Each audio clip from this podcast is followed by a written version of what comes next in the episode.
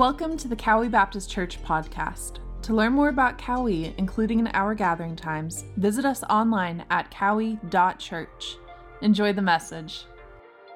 What a beautiful, beautiful song. And, and just a reminder, you know, as I think about that song, the scripture would tell us that our life is but a vapor that appears for a little while and then vanishes away. And sometimes in the midst of uh, this life, the days can seem long but boy, the years are so short.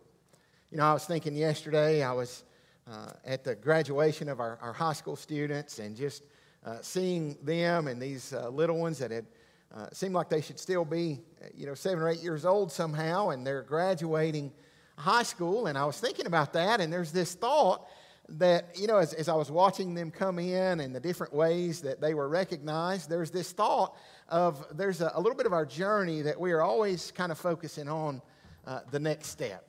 You know, they start in, in kindergarten and you kind of start to grow or you get those things, and you're always looking uh, to that next step. You're always looking to that time uh, that you would move on up into something different. And that's kind of the culture that we live in. Sometimes we think about that when we think about our, our work. We think about this next step that we'll take, and maybe we start out and we're kind of on the bottom of that, uh, that ladder. Maybe we're on the bottom of, of the rung, and then we say, well, you know, I'm going to, uh, you know, work hard, and then I'm going to earn some more uh, some more, you know, rungs on the ladder, and I'm going to get a little better uh, status. And, and a lot of the things, uh, maybe you're a, a, student, maybe you're a young person, and you start out and you make a, a football team or you make a, a, basketball team, and you start at the very bottom, and then you begin to work and you, you earn some playing time, and you, you move up just a little more. And, and then you, you get a little higher on that ladder, you know, and, and, and all of a sudden with that, come some things, right? You get,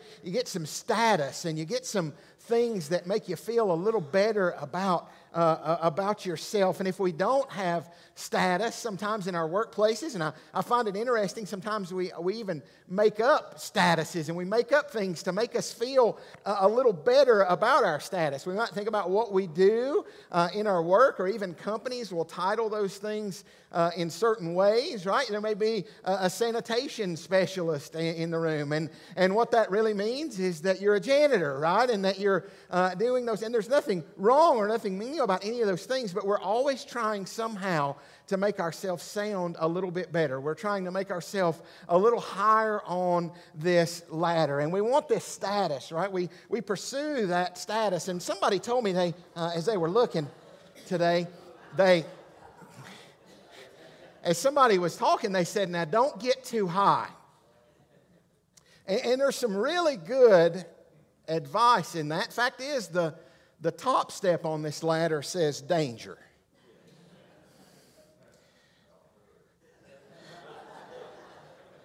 Thank you for that good advice. So I'm gonna I'm gonna pay attention to that, and I'm gonna I'm gonna trust that. And, and here's the truth: when we pursue status and when we pursue uh, our uh, elevation and our things, it's dangerous because what it produces is this thing where it says, I'm first. It's me that's first, and it's me that is important, and it's me that life is all about. And when we do that, we get in that kind of mode. And here's the thing when we look around, that's really the attitude of this world. It's the attitude that's all around, it's, it's this attitude that's so dangerous.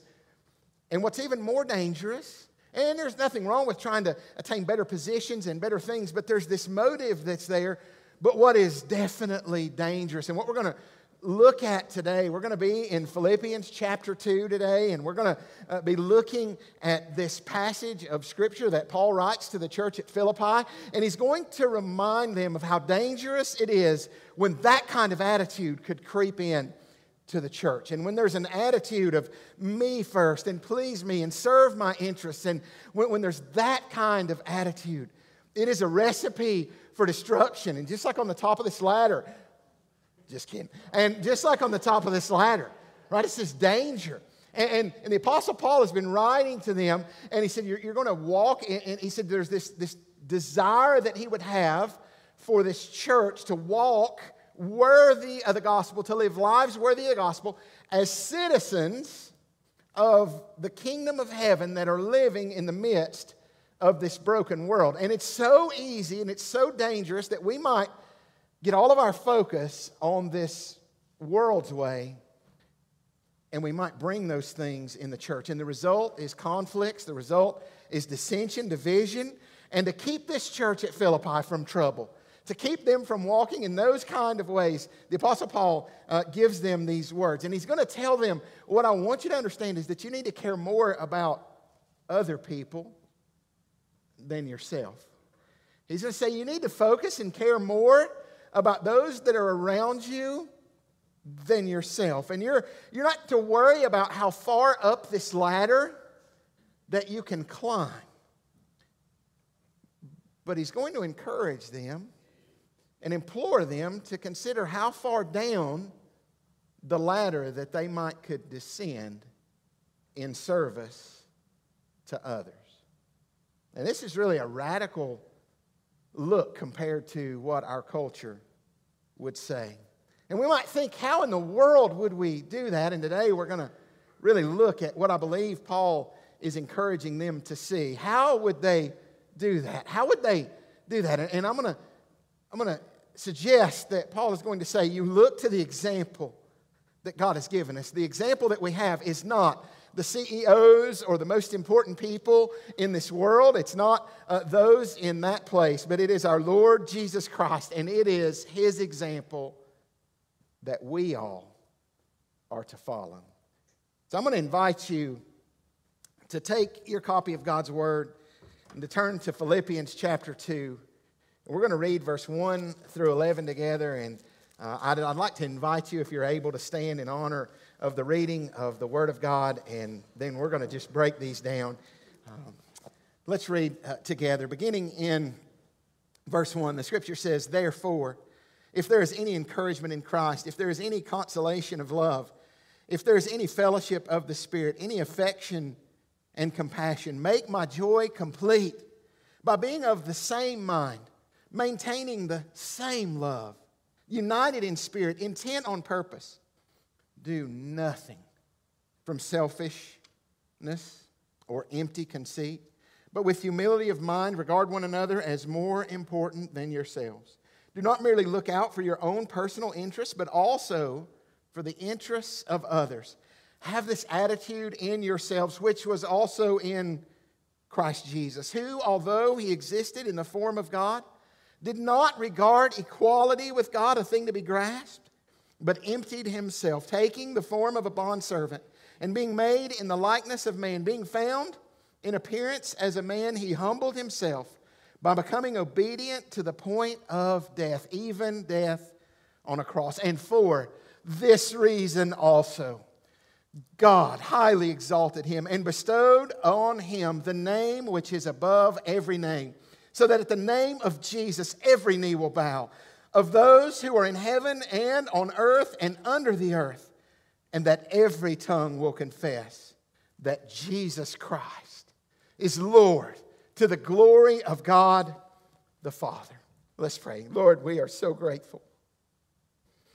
Lord, for the example that we have been given in Jesus Christ. And Lord, as we read these words, that this mind of the Master should be the mind of his people. Lord, we wrestle because of our selfishness. We wrestle because of our, our flesh, Lord, because it is in our nature, Lord, to please ourselves and to desire to be elevated and to be on top. But we recognize that this kingdom way of living, that it is different. That we descend that we consider ways that we might serve one another, ways that we might lay aside the things that we might even think we deserve or that we have earned in service to others. Lord, your word tells us that you resist the proud, but that you give grace to the humble, Lord, and we are in need of your grace, of your mercy, of your goodness. And Lord, we pray that as we look to the cross today, Lord, as we look at the example of Jesus Christ, Lord, that it would motivate us to pour our lives out for one another, to live our lives in service to you and in service to one another. Lord, we love you and we thank you and we ask, Lord, for your blessing on our time together in Jesus' name. Amen. You may be seated uh, this morning. Now, I would, I would argue that this is one of the most glorious passages in all of the Scripture. The things that it tells us about uh, who we are in Christ, the things that it tells us about who our great God is and what He has accomplished on the cross uh, may be unmatched. And so we begin in this passage in verse 1.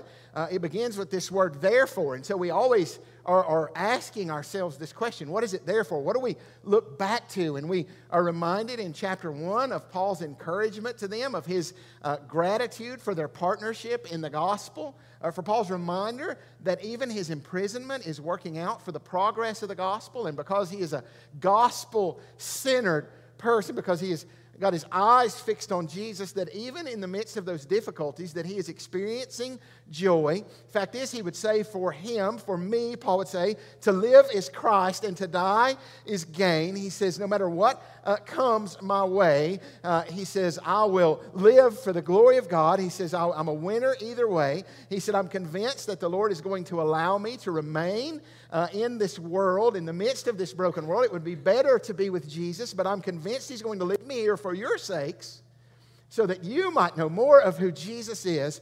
And then He says, It's been granted to you, it's been gifted to you to believe in Jesus.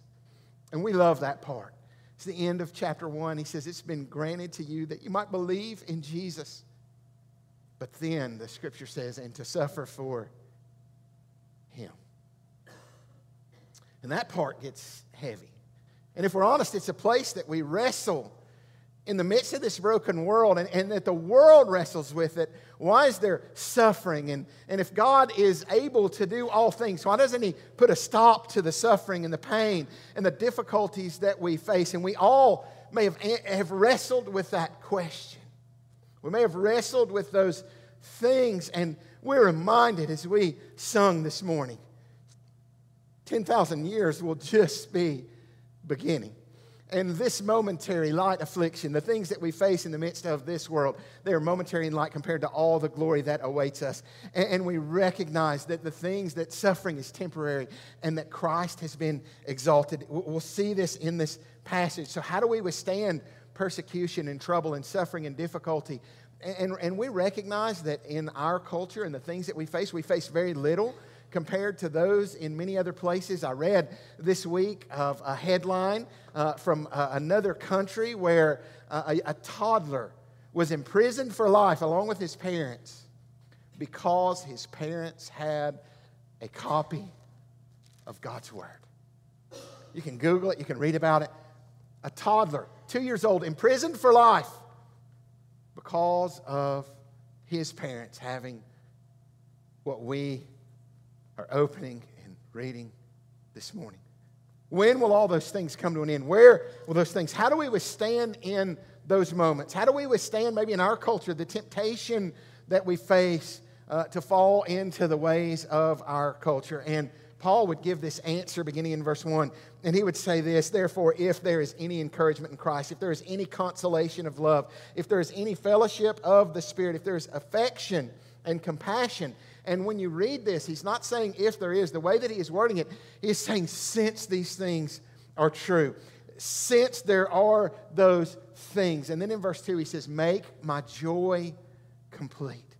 Make my joy complete by being of the same mind. Paul has told them, I'm experiencing joy in my circumstances and whatever I'm facing, the gospel is progressing. But then he looks to this church, this church that he so dearly loves, that he writes this letter filled with joy.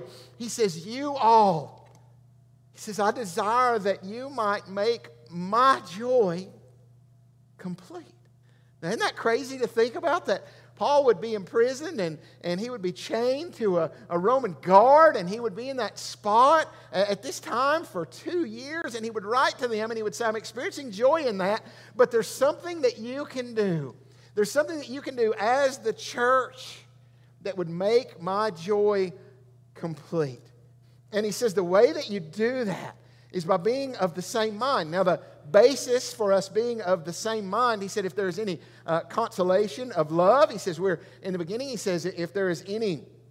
Uh, con- uh, any uh, encouragement in Christ, the basis of our unity, the basis of our Our like mindedness is that we are united in Christ, that we are comforted in, in, the love of God. He says, if there's any consolation of love, he said, we're united in the same spirit, and God has given us the same call of this compassion and this desire because of what grace we have experienced that we might extend this grace to other people. And there might be a way that we would love others in compassion and grace and mercy. We see how much Christ has done for us. We see how far he was willing uh, to descend. And we, in turn, as we understand the fullness of his love, pride and selfishness and all those things, they begin to melt away. We don't become humble by trying to focus on being humble. We become humble as we reflect and focus on who Jesus is.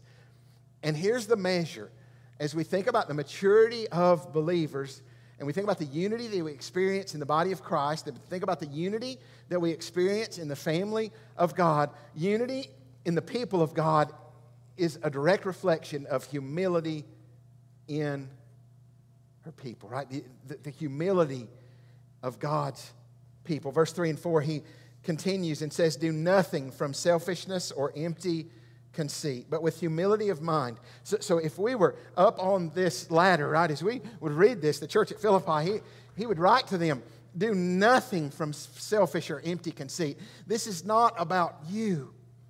He says, but with humility of mind, regard one another as more important than yourselves. Do not merely look out for your own personal interests. And when we think about that, we immediately, we immediately begin to come down. Because here's the thing we naturally desire to be served. It is part of our brokenness, it's part of our flesh. In, in recent years, there's an app that has come out and this social media site called Be Real. Uh, some of you have heard of this site. I see some smiles and some bewildered looks as well. Uh, and there's always some kind of new social media site. But this Be Real site, the, the way that it works is that uh, at a given moment, you, uh, you get a notification uh, on your phone uh, and this phone buzzes and it says be real and you have a certain amount of time and you take a selfie of yourself and then you look and you take a, a front picture of the camera that shows what's going on uh, around you. So you take a picture of you and then you say this is what's going on uh, around me. And the thought is that by doing it uh, in real time that instead of some of the social media that maybe uh, we've put on everything just as good as we can and we, we send this picture that's not reality, that this be real, that we would send maybe an accurate picture of what's going on in that moment. But still, at the heart of all these things, right, we post this picture, we, we be real, we're like, hey, here's our selfie, and then we take the picture of around us, and we say, This is the world, and the world revolves around me. And as you look at this picture, I want you to like my picture, and I want you to look at those things, and I want you to see what's going on. And, and up until you know, for, for many years, literally, people believed that everything revolved around the earth, right? That everything revolved around planet Earth, that the sun revolved us, that everything revolved. But, but what we realized later is that, that, that the earth revolved around the sun. And naturally, with this desire to be served and those kind of things, and the way our culture feeds that, since Adam, we have uh, had this desire for it to be about us. We want it our way. We want those things, and, and we see the result of those things. James chapter 4 would say, What is the cause of divisions among you, right? What is the cause of these? And he said, It is this selfish uh, ambition that we have, that, that it is this selfish desires that we have. He would say, It's your pleasures that wage war against your members. It is those kind of things that are causing that. And we should reflect on our lives and we should say, well, what is my life about? Is it all about me? Or is it about the Lord Jesus and others? We, there's a couple ways that maybe we could measure some of those things. And I've heard it said that there's a couple of ways to enter a room. And you might be able to evaluate some things by that. There are people that enter a room and when they enter a room, they walk into the room and they say, Here I am. Serve me. Now, maybe, you know, maybe, maybe, maybe Some people feel like, hey, I have a right to that. Maybe you're a, uh, maybe you're a boss in a, a job and, and, you have elevated, you're, you're in charge of those things. until you walk in and you say, these things are due me. But Jesus would say, hey, that's not the, the way of the kingdom, right? That the greatest among you would be your servant. And so even though you might have that status, you lay aside that status so that you could serve others. You, you, you don't use that status for your advantage so that you could be served. It might be that a, a hardworking man gets home and he says, You know, I've been slaving all day. And when he gets home, he says, Here I am. And he plops down in his recliner and he says, Bring me my water. And he looks at his kids and he wants to, and he says, Serve me, serve me. But there's a different mindset that says, even though I have certain status, even though I've earned certain things, even though I've done certain things, when I walk in, instead of saying, Look at me when I walk in the room, they walk in the room and say, Oh, look, I see you. Oh, I'm so glad to see you. How was your day today, Vern? It's so good to see you man, tell me about how you're doing. Oh, my goodness, is there anything I could do to be helpful to you? And, and we love people, right? Most of us don't really like the person, or, or maybe we have to love them, right? Jesus says we love everybody. But we don't, we don't necessarily love being around somebody that whenever we see them, they walk in the room and they say, Here I am. But boy, there's something special about somebody that walks in the room and says, There you are, I see you so glad to see you. Life is not about us. Life is not, uh, we're not the center of our world. And how do we do that? He says in verse 5, he says, Let this attitude or have this attitude in yourselves, which was also in Christ Jesus. So, how do we how do we get our minds off of ourselves? How do we take our lives and instead of having us as the center, because if we're all honest, this is, this is in us, every one of us, how do we do that? He says, Have this mind in you who is also in Christ Jesus. We look at Jesus. That's my charge today is that we might look at Jesus and that we might answer this question. And, and, as we look at this passage, we're going to see the answer to this question. We look at this question and we answer this one simple question Who is Jesus? And when we look at him and we answer that question, we then see ourselves in light of who He is, and it changes everything. Tony Merida says it this way He says, The more we behold His glory and imitate His character, the more unified we will be as a church. The more that we look at Jesus, if you want to know how we become unified, we look at Jesus. We lift high His name. We, we worship Him and we declare His greatness. And Paul wrote in this passage, he says, Jesus started at the very high spot, way higher than I can get on the top of this ladder. That Jesus started as high as you possibly could imagine, all the way at the top. And in verse 6, it says, Though he existed in the form of God, did not regard equality with God as a thing to be grasped. When we think about that word grasp in the Greek, it is this picture of we are holding on to something with everything that we have, and we will not release, we will not give in. This is mine, it is rightfully mine, and I will take it and I will use it to the fullest for my advantage and for my good and for my strengthening. He says he did not regard equality with God as a thing to be grasped but emptied himself, taking the form of a bondservant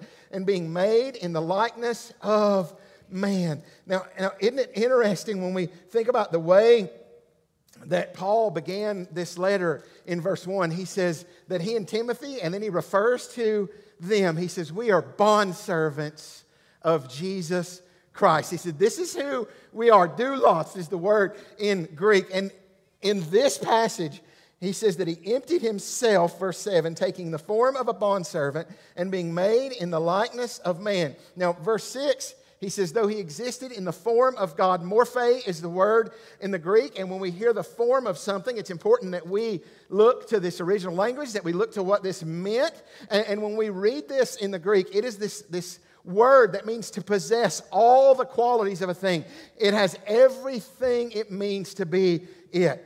Jesus he is God, and he sat on the very throne of heaven with the Father. And what we understand is that the angels bowed before him. When we look at his majesty and his glory, Colossians 1 would tell us in verse 16 and 17 that it was by him that all things were created everything, that there was not one thing that was created that was not created by Him. All things have been created through Him, created by Him, and for Him. I heard it. Amen. Yeah, they've been created for Him, and that He is before all things. And by the way, the reason that this world doesn't just fly off into uh, the, the, craziness and the reason that, that it, it holds, that it is held in the place that it is, is that it's being held by his power. It is in Christ that all things are held together. Verse 17 of Colossians 1. So we know that God took on human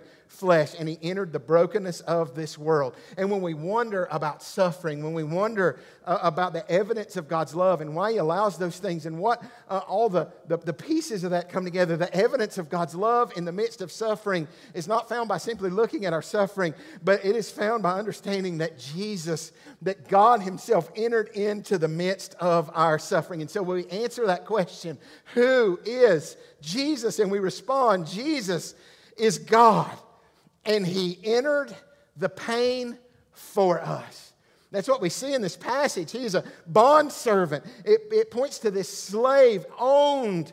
Uh, Jesus, in fulfilling the predetermined plan of God, he emptied himself and took on the form of a bondservant. And the scripture says that he was made in the likeness of man. Uh, Bryan Chapell, who was one of my uh, teachers in one of my classes in seminary, said uh, this. He, he was kind of getting in that grandfather age, and some of you are in that grandfather uh, age and you think about what it means to be a grandpa. And he said that this one grandfather was uh, spending some time with his family and had a little toddler grandson. And the little toddler grandson was doing what little toddler, like we don't have to teach him to be selfish. We don't have to teach him that the world revolves around them. And this little, little toddler grandson had gotten uh, in a little trouble. He had, he had uh, maybe thrown his toys at his, at his sibling, or maybe he had taken them away, whatever those things, he had gotten in a little trouble. And as part of his parents dealing with that, that they had taken him and they had placed him in this crib. And in this crib, he was on the side and he was just screaming and crying. And, and, and while those things may not have broken uh, grandfather's heart about his son when he was disciplining with him at that time, uh, when he looked at his grandson in there, he's like, oh my goodness, he's a kind of heartbroken, poor little fella. And he's wanting so bad just to get in there and, and just take him out and, and relieve those kind of things. And as he sat there and stood there and he watched him and watched him, and the little fellow was just crying and crying, all of a sudden the grandpa just climbed up and he got right in the midst and I climbed down in the crib with him. And while it's not perfect and while it doesn't fit every illustration, what we understand is that the God of heaven looked into the midst of our brokenness in this world and he climbed into the midst of the manger and was born into this broken world. He entered the pain for us. The only way to deal with sin and its consequences was to go and live among us and to pay the penalty due us. This is what Christ has done, and it was only God that could do that. It was only God who could live a life without sin. And our greatest example of submission and humility, this doulos service, is in Jesus Christ. And let's look at how far he was willing to go. Verse 8, the scripture says, being found in appearance as a man, he humbled himself by becoming obedient to the point of death, even death on a cross. Jesus is man. He endured the pain due us. Not only is he God and he entered the pain for us, but he is fully God and fully man, and he endured the pain due us. When we read this passage, it is a picture of the gospel, and we realize that Jesus has taken our place, that we were dead in our trespasses and sin, that, that we were separated from God, and that Jesus on the cross would take our place. He would trade places with us. He paid the price that we deserved. He endured the pain that was due us. Many of us as parents, we've seen our kids hurt and we've thought in our heart, man, I, I hate that they're, they're skint and they're hurt or they're going through this difficulty. I hate that they're facing something so difficult. And we say, I would do anything. I wish that I could somehow swap places and take away their pain. Parents in this room, we've probably thought that so many times. But I want you to understand that Jesus did just that. The book of Hebrews in chapter 2, verse 17, we're reminded that he had to be made like us so that he could redeem us as our merciful and faithful high priest. He became like us so that we could become like him. And there was no other way. If there's a mediator between God and man, it has to be both God and man. And we see it perfect in Jesus Christ. We see the love of Jesus for his Father as he walked in humble obedience to him, and we see the love of Christ for us. We see God's love for us. For God so loved the world that he gave his only begotten Son, that whoever would believe in him would not perish but have eternal life. It is the demonstration of God's love for us. Romans 5 8, that while we were yet sinners, Christ died for us. It is the beauty of the gospel that Jesus, He entered the pain for us, that He endured the pain due us.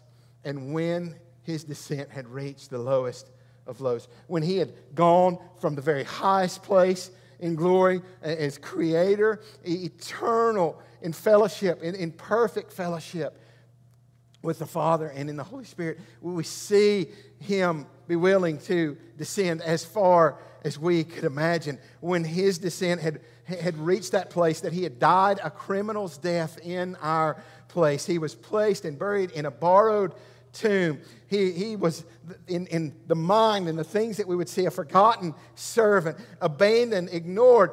But here's what we understand that when Jesus cried out from that cross, it is finished. His work was done, and it took his very life to do it. And when he had laid down his life, bringing us to God, when it looked like death had victory, when it looked like death had won, God raised him up and he was exalted. Look at verse 9. For this reason also, God highly exalted him and bestowed on him the name which is above every name, so that at the name of Jesus, every knee will bow, of those who are in heaven and on earth and under the earth, and that every tongue will confess that Jesus Christ is Lord to the glory of God the Father. And so we recognize Jesus is God and he entered the pain uh, for us, right? That he is fully man and he endured the pain due us. And when we read these verses, we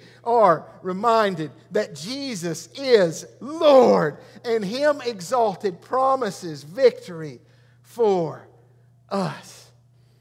Amen. We are grateful that the victory has been won and that 10,000 years from now, it will just have begun, that we will reign with him in victory. All glory to God. Jesus is Lord, and he's going to put an end to all the mess that is around us.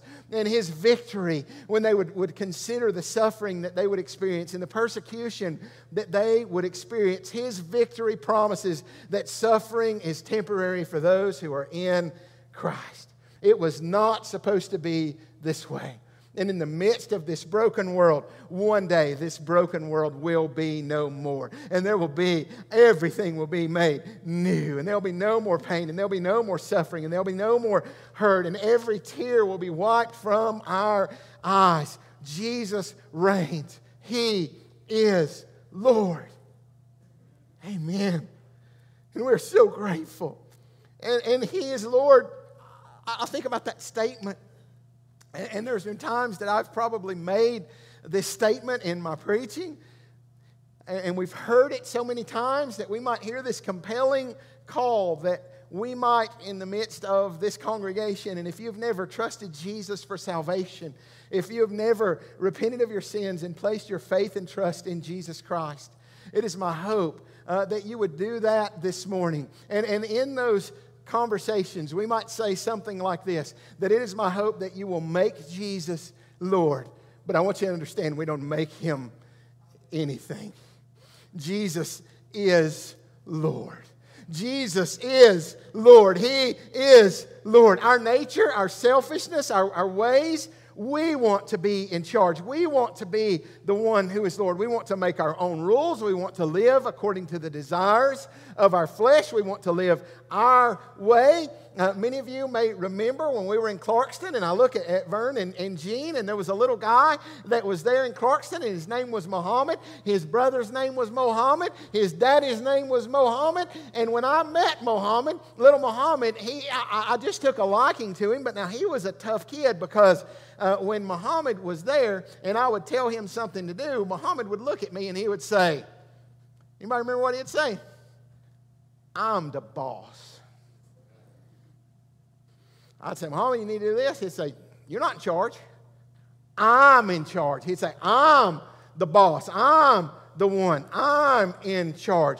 And at the end of that week, we went through that all week and we kind of loved on Muhammad and met with his family and loved on him. And little Muhammad, you know, when we, when we live our life and we say, I'm in charge, we're going to find out that when we try to do it our way, that the wages of sin is death, and that there's a reason that, that, that, this book, sometimes we read it and we think, you know what, God is withholding. That's what, that's what Adam and Eve thought. They said, God's withholding something. I desire this one thing. I desire, God's given me all these blessings, but I desire this one. And He is withholding this from me. And the enemy wants to say, he wants us to feel that way that God is keeping something that could bring us joy and that could bring us enjoyment and that could do all those kind of things. But what we understand is that God's word and his commandments and his ways, they are not cruel commandments, but they are sweet solutions for life.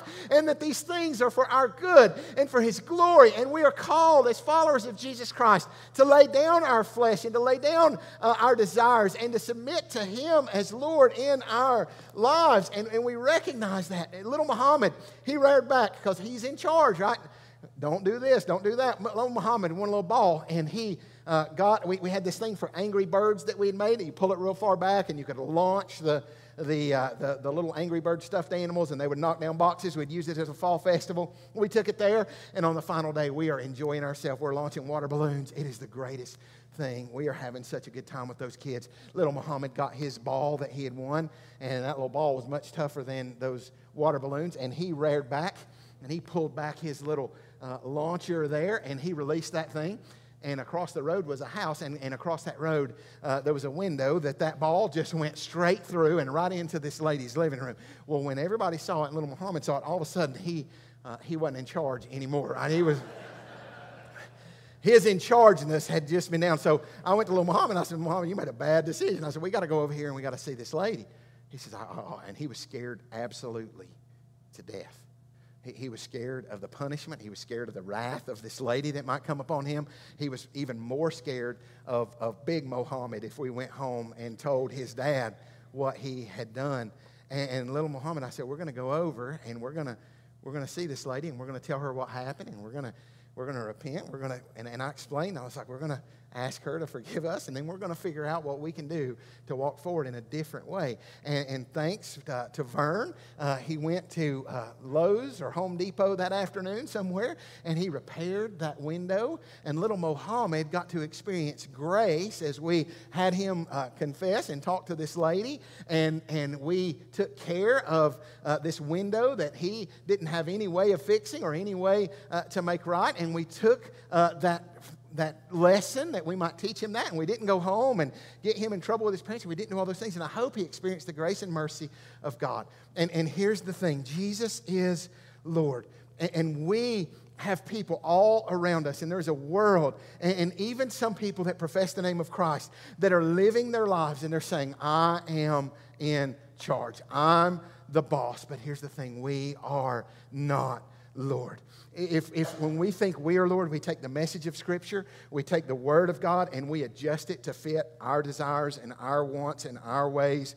But when Jesus is Lord, we submit to who He is and we live our lives for the glory of His name. And how do we do that? We look to Jesus on the cross and we recognize what has been done in our place we recognize that in the midst of this broken world that what they desperately need is to see jesus for who he is that we might lovingly proclaim the good news of the gospel of Jesus Christ. And when they see him and who he is, the response to that is surrender to Christ as Lord. And one day, the scripture says, every knee will bow and every tongue will confess. We can know that evil will be dealt with. We can understand those things. D.A. Carson says it this way He says, On that last day, there will not be any Muslims left, or any Hindus or skeptics. There will be no unbelievers left at all. Not in that sense. Every knee will bow and every tongue will confess that, yes, He is Lord. When we stand before Him, and I love this word, when we stand before Him in the blaze of His unshielded glory, there's coming a day that we'll stand before the King of Kings and Lord of Lords. Or rather, we will bow before Him. It says, Who then is going to say, Oh, I was wrong, but I prefer my own way? This means that either we repent and confess Him by faith as Lord now, or we will confess Him in shame and terror on that last day but we will confess him. And Jesus would, as he asked his disciples, ask us, Who do you say that I am? Is he Lord of your life?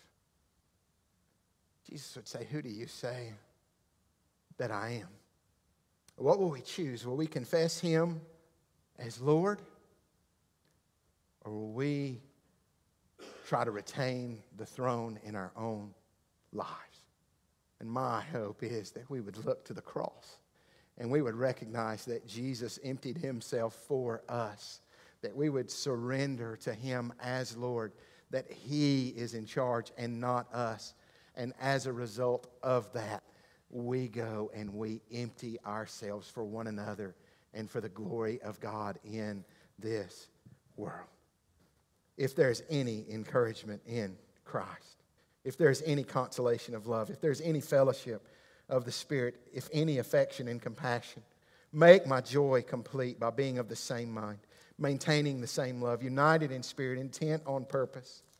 Do nothing from selfishness or empty conceit, but with humility of mind.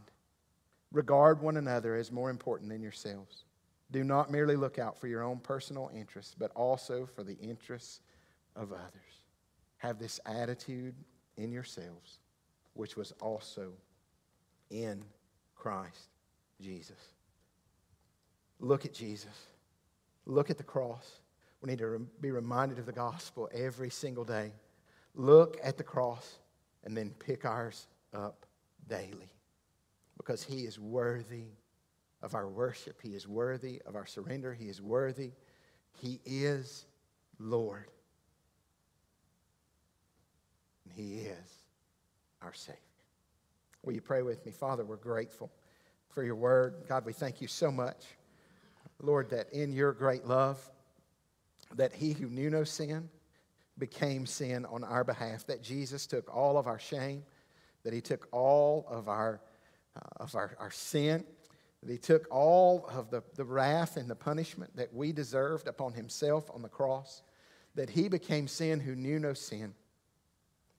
And he did so that we might become the righteousness of God in him. Lord, that, that, that you might uh, treat us like Jesus deserved to be treated, that, that he laid aside, Lord, all the things that would have, uh, Lord, uh, allowed him to escape those the, those moments, Lord, all the, Lord, the, the, the, the due worship that was due him, God, in those moments, he took on sin, he took on pain, he took on all of those things, and, and Lord, was treated like we deserve to be treated, taking the death on a cross that we deserved, so that when we believe and trust in him, that by faith we would receive mercy, we would receive grace, and Lord, that you would treat us like Jesus deserved to be treated.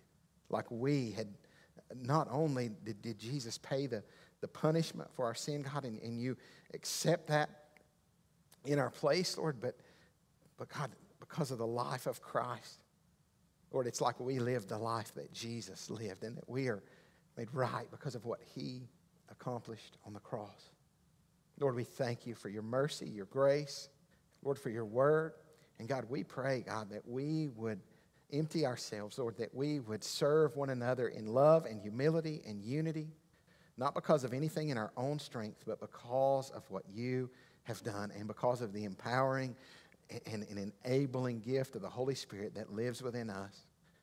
Lord, help us as we surrender our lives and you live through us so that the world may know and so that the world may confess, Lord, before it's too late, that Jesus Christ is Lord.